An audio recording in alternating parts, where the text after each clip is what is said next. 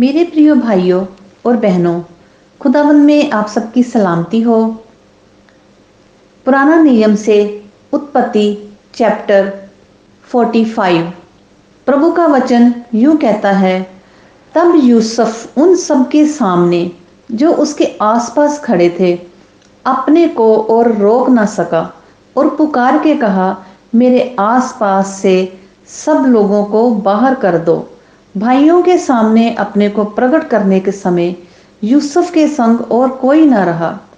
तब वह चिल्ला चिल्ला कर रोने लगा और मिस्रियों ने सुना और फिरौन के घर के लोगों को भी इसका समाचार मिला। तब यूसुफ अपने भाइयों से कहने लगा, मैं यूसुफ हूँ। क्या मेरा पिता अब तक जीवित है? इसका उत्तर उसके भाई ना दे सके, क्योंकि वह उसके सामने घबरा गए थे। फिर यूसुफ ने अपने भाइयों से कहा, मेरे निकट आओ। ये सुनकर वह निकट गए। फिर उसने कहा, मैं तुम्हारा भाई यूसुफ हूँ, जिसको तुमने मिस्र आने वालों के हाथ बेच डाला था। अब तुम लोग मत पछताओ, और तुमने जो मुझे यही बेच डाला, इससे उदास मत हो। क्योंकि परमेश्वर ने तुम्हारे प्राणों को बचाने के लिए मुझे तुम्हारे आगे भेज दिया है, क्योंकि अब दो वर्ष से इस देश में अकाल है और अब पाँच वर्ष और ऐसे ही होंगे कि उनमें ना तो हल चलेगा और ना अन्न काटा जाएगा। इसलिए परमेश्वर ने मुझे तुम्हारे आगे इसलिए भेजा कि तुम पृथ्वी पर जीवित रहो और तुम्हारे प्राणों के वचन से तुम्हारा वंश बढ़े। इस रीति अब मुझको यहाँ पर भेजने वाले तुम नहीं। परमेश्वर ही ठहरा और उसी ने मुझे फिरौन का पिता सा और उसके सारे घर का स्वामी और सारे मिस्र देश का प्रभु ठहरा दिया है। अंत श्रिद्ध मेरे पिता के पास जाकर कहो, तेरा पुत्र यूसुफ ये कहता है कि परमेश्वर ने मुझे सारे मिस्र का स्वामी ठहराया है। इसलिए तू मेरे पास बिना विलंब किए चला आ। तेरा निवास गोशेन देश में होगा और तू बेटे पोतों, भेड़, बकरियों, गायें, बैलों और अपने सब कुछ समेत मेरे निकट रहेगा और अकाल के जो पाँच वर्ष और होंगे, उनमें वही तेरा पालन पोषण करूँगा। ऐसा ना हो कि तू और तेरा घराना वर्ण जितने तेरे हैं, वह भूखों मरे। और तुम अपनी आँखों से देखते हो और मेरा भाई बिन्यामीन भी अपनी आँखों से देखता है कि जो हमसे बातें कर रहा है, वह यूसुफ है।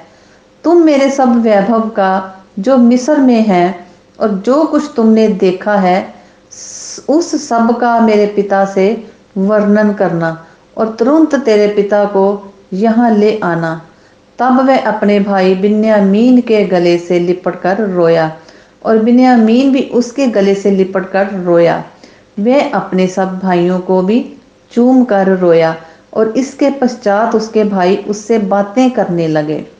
इस बात का समाचार कि यूसुफ के भाई आए हैं। फिरौन के भवन तक पहुँच गया और इससे फिरौन और उसके कर्मचारी प्रसन्न हुए।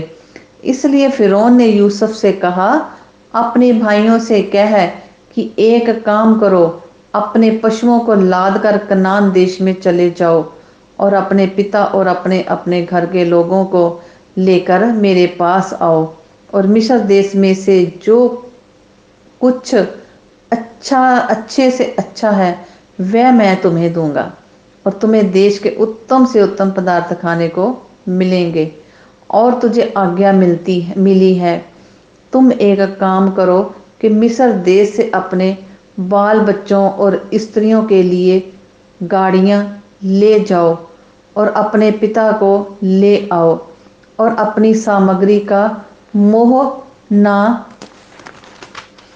मोह ना करना, क्योंकि सारे मिस्र देश में जो कुछ अच्छे से अच्छा है, वह तुम्हारा है। इज़राइल के पुत्रों ने वैसा ही किया। और यूसुफ ने फिरौन की आज्ञा के अनुसार उन्हें गाड़ियाँ दी और मारक के लिए भोजन सामग्री भी दी। उनमें से एक एक जन को उसने एक एक जोड़ा वस्त्र भी दिया और बिन्यामीन को तीन सौ रुपये के टुकड़े और पाँच जोड़े वस्त्र दिए।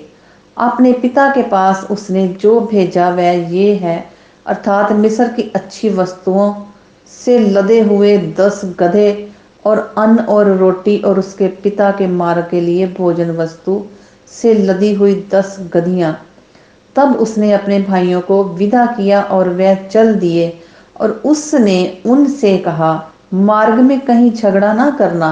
मिस्र से चलकर वह कनान देश में अपने पिता याकूब के पास पहुँचे और उससे ये कहा, यूसुफ अब तक जीवित है और सारे मिस्र देश पर प्रभुता वही करता है, पर उसने उनकी प्रतीति ना की और वह अपने आपे में ना रहा।